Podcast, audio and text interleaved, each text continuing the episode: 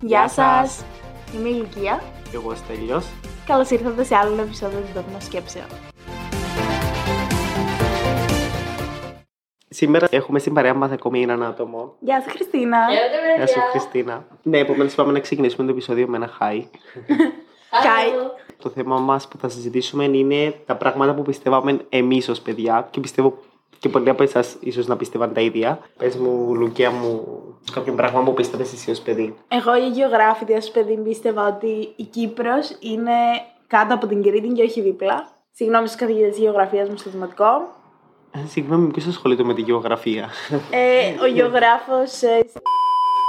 Αν δεν κάνω λάθος. Που στο γυμνάσιο μας έβγαλε την ψυχούλα για να μάθουμε γεωγραφία.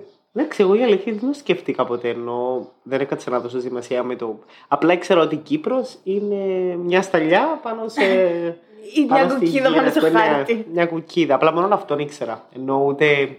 Δεν έδωσα ποτέ σημασία ούτε που είναι η Ελλάδα, ούτε που είναι η Ιταλία, ούτε που είναι. Καμία χώρα ποτέ. Γεωγραφία, εγώ, αγαπημένο μου μάθημα. Επομένως, ναι, δεν έδωσα ποτέ πραγματική σημασία. Εγώ το πιο basic που θα έλεγα, που φαντάζομαι όλοι το πιστεύαμε, ήταν ότι υπάρχει ο Άγιος Βασίλης. Τι εννοείς? Υπάρχει. Σταματά μου χαλάσει το όνειρο. Όχι, Λουκία μου, δεν υπάρχει. Συγγνώμη.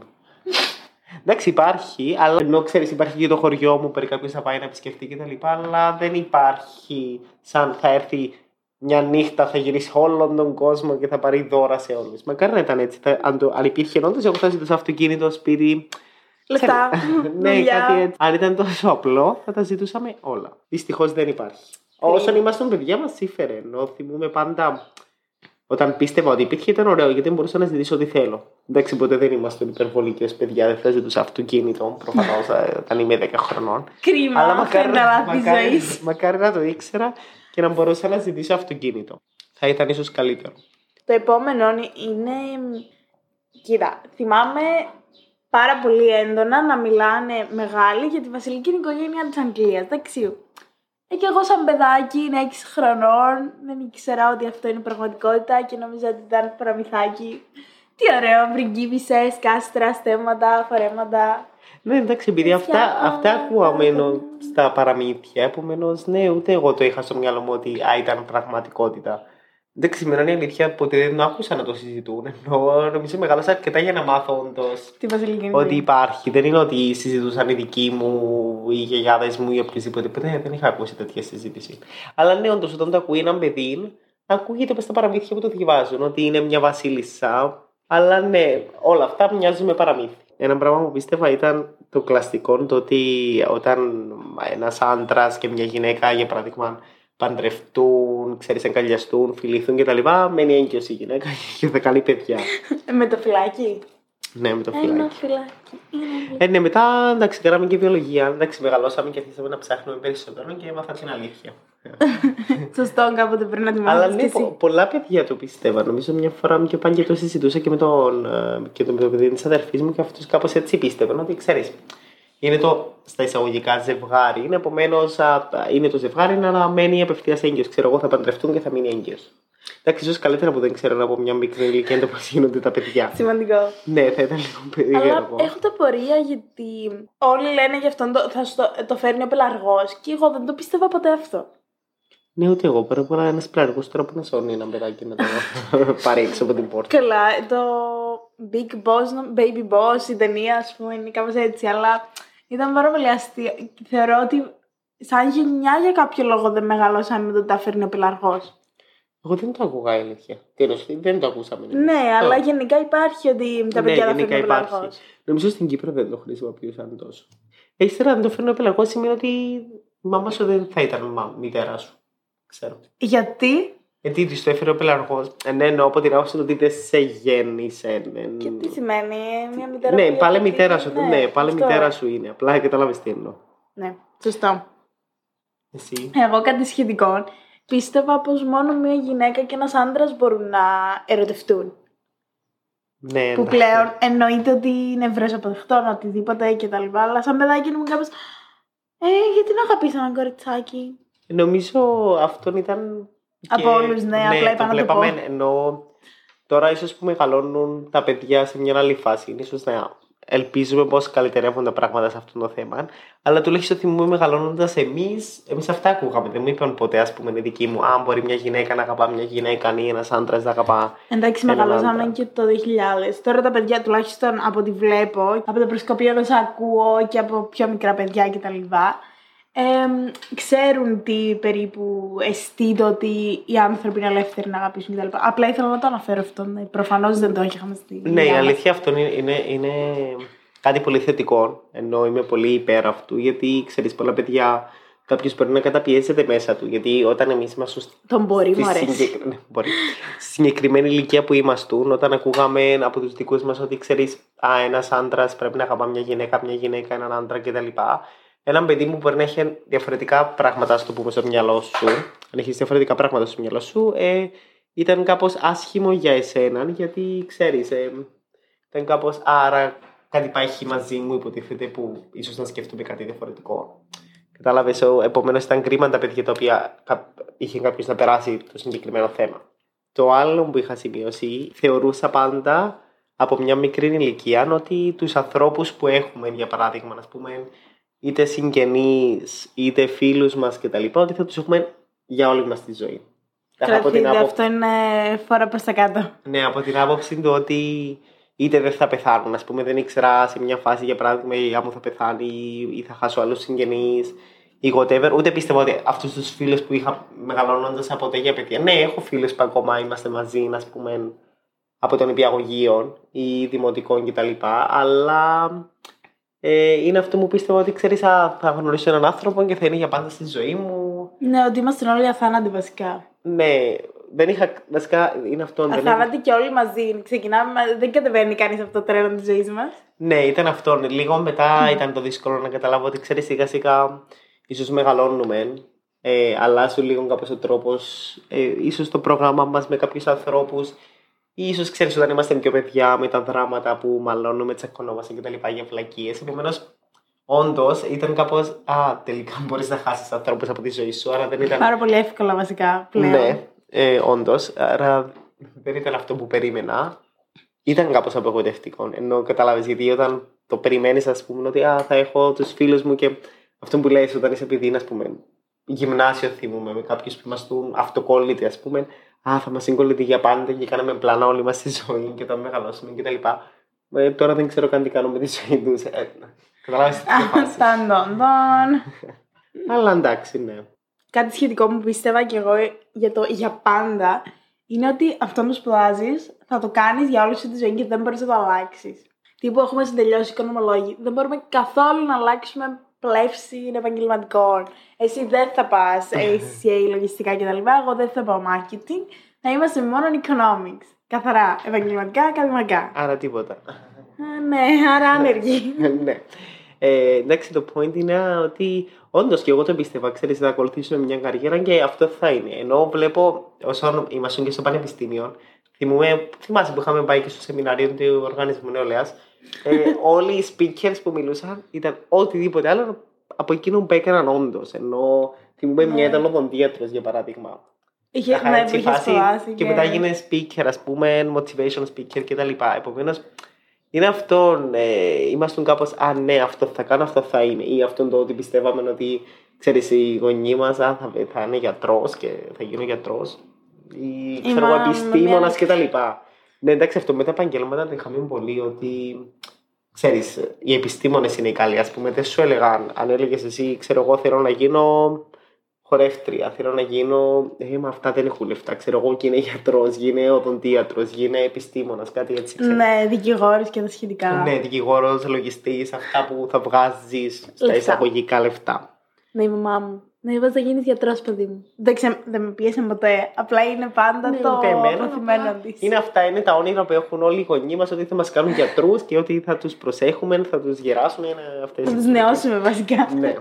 Εγώ κάτι άλλο που πίστευα ήταν ότι πάντα δεν ξέρω σου το έκαναν και σένα. Ήταν ότι ξέρεις αυτό το σου έλεγαν οι γονείς σου, αν δεν φάεις όλο σου το φαγητό, ή αν δεν κάνεις αυτό που σου λέμε, αν δεν είσαι φρόνιμος κτλ. Ότι θα έρθει κάποιος να σε πάρει, ας πούμε. Ο ποντικός να μου φάει το φαγητό, εμένα αυτό ήταν. Εμένα θα έρχεται η μάγισσα να σε πάρει, να φύγεις από το σπίτι σου. Επομένως, η αλήθεια να το σκεφτείς είναι λίγο.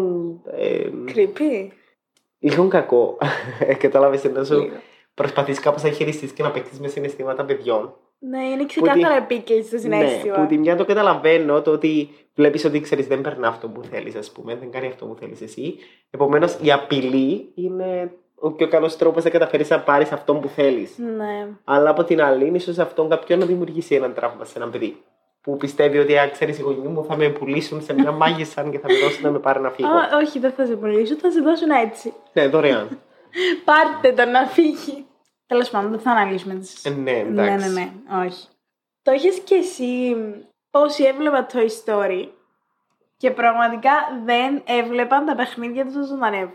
Δεν ξέρω. Εγώ το έχω ζήσει. Η Χριστίνα εδώ γελάει. Τα φανταζόταν και αυτοί ότι μιλάνε, παίζουν, κάνουν περιπέτειες, πατάτες και κάμενα. Και εγώ το έκανα από την απόψη του ότι fake έπαιζα μόνος μου, αλλά ήξερα ότι δεν θα ζωντανέψουν, ότι δεν θα είναι αληθινά κτλ.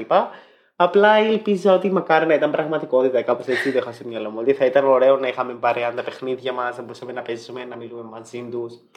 Αλλά μέχρι εκεί ήξερα ότι δυστυχώς δεν ήταν πραγματικότητα. Σε κάποια φάση θυμάμαι, είχαμε ένα μεγάλο τύπου κουτάκι να λέει φασμάτινο. Και με θυμάμαι να τελειώνω από το παιχνίδι και να λέω, θα τα βάλω εκεί, γιατί θα ζωντανέψουν και θα φύγουν και δεν θα έχω παιχνίδια αύριο το πρωί. Και ήμουν σε φάση το πρωί, απλά ξύπνησα και ήρθα να πει πετότητα στη θέση μου. Θυμάμαι πάρα πολύ καθαρά αυτή τη σκηνή, αλλά μπάκιστα μια-δυο φορές. Μετά ήμουν σε φάση έξι με παιδάκι. Κατάλαβα ότι είναι βλακή αυτό. Εντάξει, εγώ άλλων σχετικών αυτό έτσι πίστευα ότι ξέρεις, οι ηθοποιοί που βλέπουμε, ας πούμε, είτε στο Disney Channel, ας πούμε, όταν βλέπαμε ή στο. Θυμούμε τις σειρές, τις τηλενοβέλες αυτές τις βλακίες που βλέπαμε όλες. Πίστευα ότι. Έβλεπες βραζιλιάνικα. Εννοείται, ήταν τα αγαπημένα μου. Και δεν έβλεπε, αν είναι δυνατόν. Να ρεπέλτε Way Floricienta. Αυτά τα ποιοτικά έργα. Θέλω να δω Φλωρισιέντα, ποιος ξέρει που υπάρχει. Ας στείλει ένα μήνυμα. Στη Σούπερ Κατερίνα, το περιοδικό. Ναι, θυμάμαι, εξαδερφή μου τα σύλλεγε τα περιοδικά. Κάθε εβδομάδα να αγοράζαν το περιοδικό και τα είχαμε σε CD. Καθόμαστε μαζί στον DVD player. Φαντάζομαι μερικοί ίσως να μην ξέρουν καν τι είναι το DVD player. Σαν να κάνετε Google search, εντάξει. Ρωτήστε τα AI, δεν ξέρω. Βάζαμε τα CD, βλέπαμε τα επεισόδια μαζί και, που ήταν Rebelde Way μαζί με Floricienta. Επομένως, λέγαμε έναν με έναν. Ήταν ωραίες εποχές. Εγώ πίστευα ότι αυτούς ήταν η πραγματική τους ζωή. Ενώ ότι η Floricienta, για παράδειγμα, ήταν η Floricienta. Ναι, in real life. Ναι, έβγαζαν τη ζωή της βίντεο, ας πούμε. Εμείς βλέπαμε τη ζωή κάποιου την πραγματική, όχι ότι. Είναι ένας ηθοποιός που υποδίεται κάποιον ένα ρόλο και ότι είναι όλα σκηνογραφημένα, τα γράφουν, καταλάβεις ότι υπάρχει ένα σενάριο. Πιστεύω ότι τα είχα, για παράδειγμα, περνά κάτι, λυπόμουν κιόλας εγώ. Αν πέθανε κάποιος, δεν λυπόμουν, ας πούμε, πέθανε το τάδε, για παράδειγμα. Πέθανε από τη ζωή, το χάζω. Ναι, γιατί νομίζω ότι έφυγες στα αλήθεια από τη ζωή, να το πούμε. Η Χριστίνα κάτι έστειλε στο Messenger, ένα λεπτό να το δούμε. Έστειλε τη Φλωρισιένα. Φωτογραφία. Όχι, βίντεο στο YouTube. Τα επεισόδια. Α, τέλεια, υπάρχει στο YouTube. Ευχαριστούμε, Χριστίνα. Είδες σου βρήκε κάποιος τα επεισόδια που αν ενδιαφερόταν κάποιος, ναι.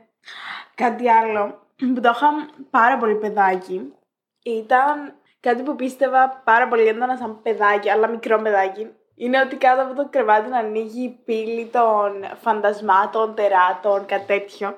Και δεν μπορούσε να βγει το χέρι μου έξω από το πάπλωμα ή σενώνει. Νόμιζα ότι κάποιος θα μου το φάει και ήμουν σε φάση. Με το που σβήνει το φως έπρεπε να μείνω ακίνητη μέχρι να ξημερώσει. Ναι, κι εγώ, αλλά αυτό δεν είναι ότι μας το μετάδωσαν, για παράδειγμα, οι δικοί μας. Δεν είναι ότι άκουγα να μου λέει η μητέρα μας, πούμε, πρόσεχε τα χέρια σου ή τα πόδια σου, γιατί αν είναι έξω θα σου τα πιάσει κάποιος. Δεν ξέρω πώς τα μάθαμε. Πρέπει να ήταν κάποια ταινία. Παιδική, ίσως. Αλλά δεν θυμάμαι πια. Μπορεί. Προφανώς, σίγουρα είναι κάτι που είδαμε, κάτι που ακούσαμε. Δεν νομίζω από μόνοι μας ο καθένας. Όχι, και να έχουμε όλοι τόση παρόμοια άποψη για το σκηνικό. Ήμασταν όλοι. Δεν ξέρω γιατί. Οι μπαμπούλες ΑΕ. Ναι, μπράβο, Χριστίνα μου, όλα τα ξέρεις. Νομίζω. Όχι, νομίζω. Είχαν βγει πολύ αργότερα. Άρα δεν είναι από αυτήν την ταινία. Από 2006. Μπαμπούλες 2006. Εγώ το παρόμοιο που ακούγα ήταν ότι αν κοιμηθούμε με τα φώτα κλειστά, όπως αυτό ότι αν κοιμηθώ με τα φώτα κλειστά, θα μπορεί οποιοδήποτε να μου κάνει κακό, να με πιάσει, για παράδειγμα, το φάντασμα, ο κακός κτλ. Ενώ αν έχω ένα φωτάκι, για παράδειγμα, νιώθω την ασφάλεια του ότι εντάξει, δεν μπορεί να με βλάψει κανένας. Είμαι ασφαλής, βλέπω. Εντάξει, είναι το φόβος του για το σκοτάδι. Ναι, όλοι το έχουμε. Ναι, μικρός είχα πάρα πολύ φόβο με το σκοτάδι, ενώ φοβόμουν σε τεράστιο βαθμό. Τώρα δεν κλείσει το switch και τρέχεις να βάσεις την άλλη άκρη του δωματίου.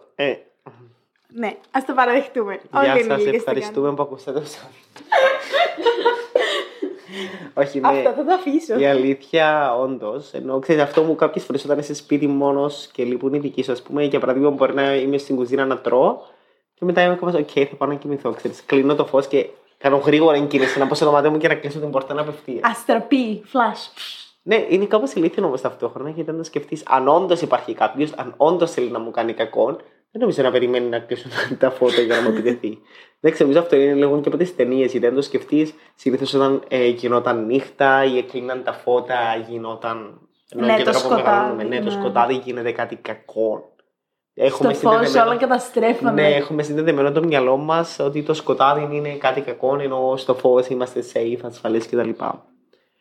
Ναι, γι' αυτό και το βράδυ είναι ίσως κάποιες φορές ναι, το νιώθω λίγο πιο πολύ φόβος. Μην γελάσετε με το επόμενο, αλλά γελάστε να γελάει ήδη. Ότι όλα αυτά που μαθαίνουμε στο σχολείο δεν θα τα χρειαστούμε σε αυτήν τη ζωή. Όχι, ότι θα τα χρειαστούμε εννοείς. Ναι, σωστό. Ότι όλα αυτά που μαθαίνουμε στο σχολείο πίστευα ότι 100% θα χρειαστούμε σε αυτήν τη ζωή. Εν τέλει το 20%. Εννοείται αυτό. Δηλαδή πήγαινα και εγώ στο σχολείο, μετά πήγαινα στο περίπτερο.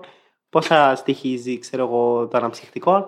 Είναι χ σε Δευτέρα συν 2 ψ ίσο 0. Βρείτε το χ. Η παραγωγή μας βοήθησε στο πανεπιστήμιο παρόλα αυτά. Ναι, στο πανεπιστήμιο. Ναι, αυτό δεν διαφωνώ. Σε βοηθούν, αλλά στην πραγματική ζωή μας βοηθούν.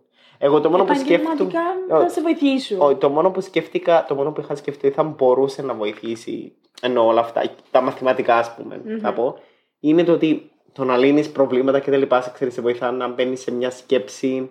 Κάπως σε βοηθάς στο να λύνεις και τα προσωπικά σου προβλήματα, εγώ θεωρώ. Καταλάβεις, επειδή μπαίνεις σε μια σκέψη να λύσεις ένα πρόβλημα, ναι, και τα λοιπά, ότι βοηθά. Αλλά τα περισσότερα άλλα μαθήματα, ας πούμε, αχρίαστα. Εντάξει, ιστορία, ναι, θα ξέρουμε λίγη ιστορία, δεν διαφωνώ.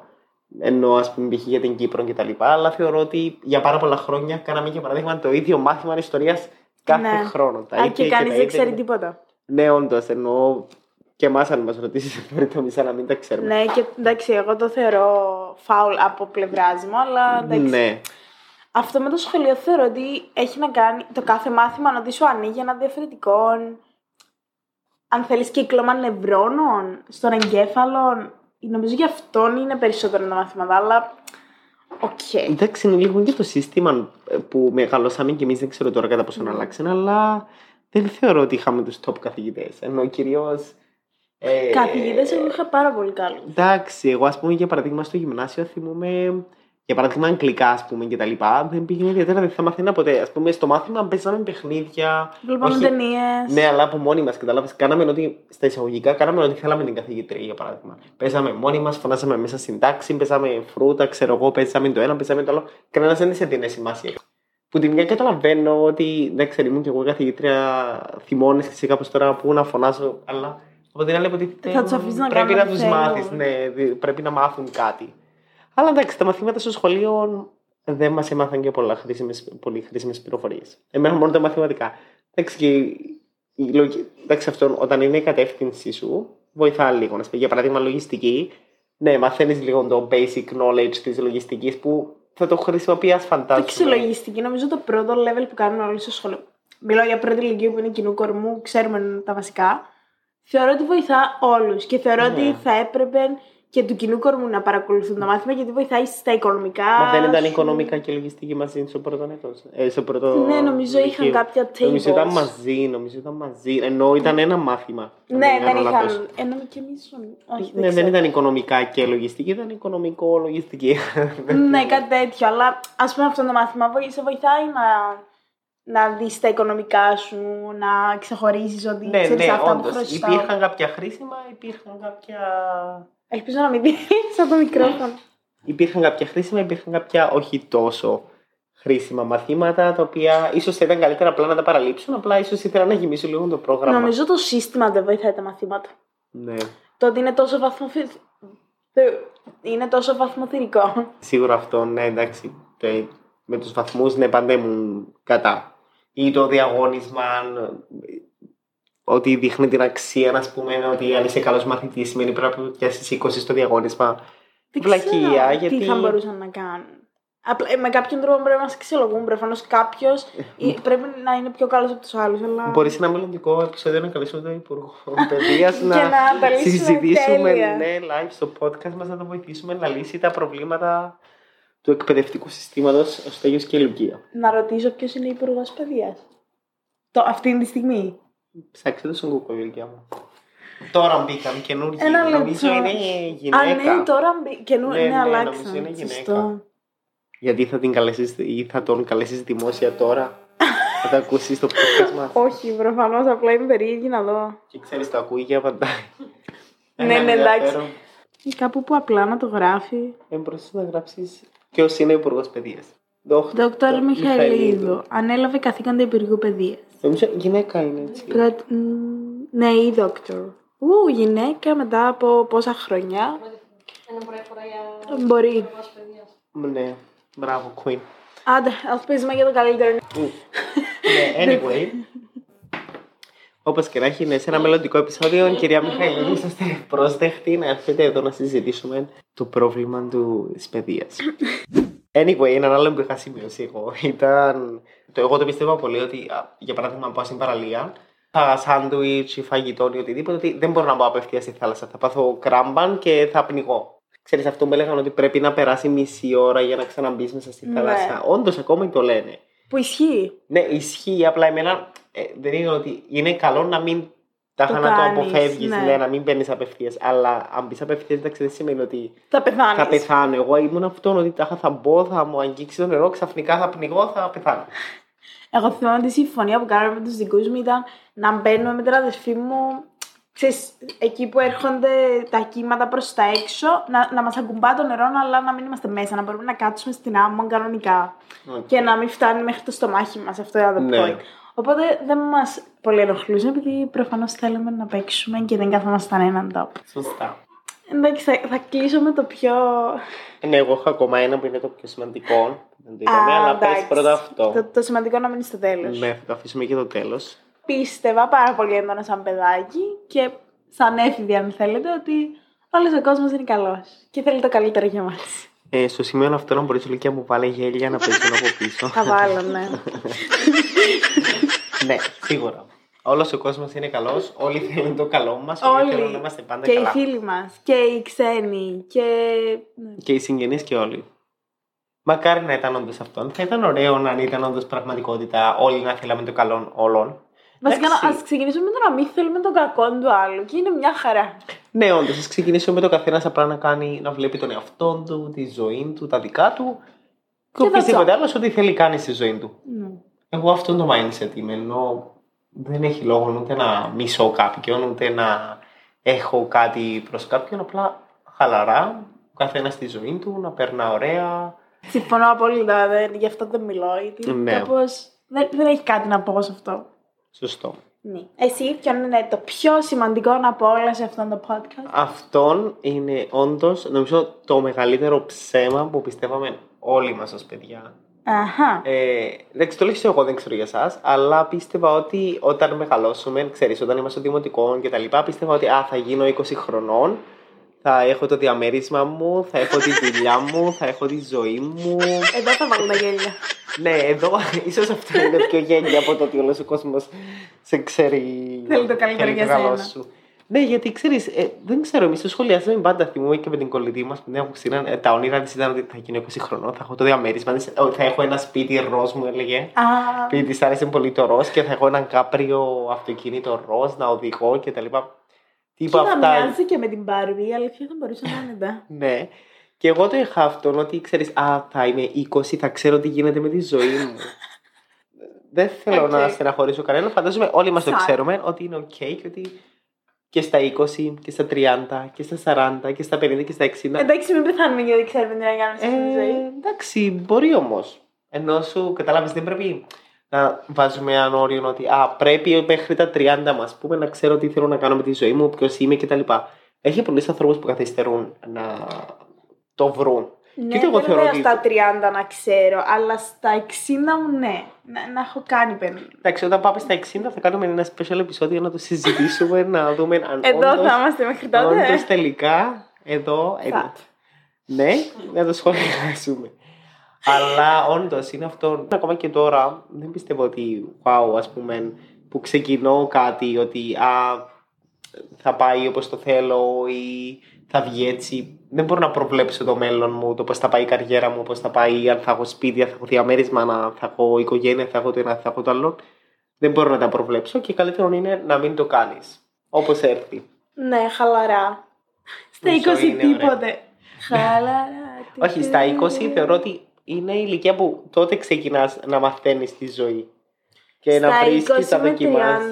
Είναι η ηλικία που είναι όλο ένα χάος. Ισχύει. Και το λέω και για μένα, να το καταλάβουμε, να το αποδεχτούμε. Ναι, και θέλουμε να είναι όλα εντάξει. Βασικά είναι η ηλικία που θα δοκιμάσεις τα πιο πολλά, θα κάνεις τα πιο πολλά λάθη, θα μάθεις την αυτά που θέλεις, θα μάθεις την αυτά που δεν θέλεις στη ζωή σου. Θα μάθεις εσένα, θα μάθεις τους γύρω σου, τι είναι αυτά που πλέον θέλεις στη ζωή σου, τι είναι αυτά που δεν θέλεις στη ζωή σου. Όλα. Είναι τα 20 μέχρι τα 30, έχουμε ακόμα. Πολλά χρόνια με τα χρόνια.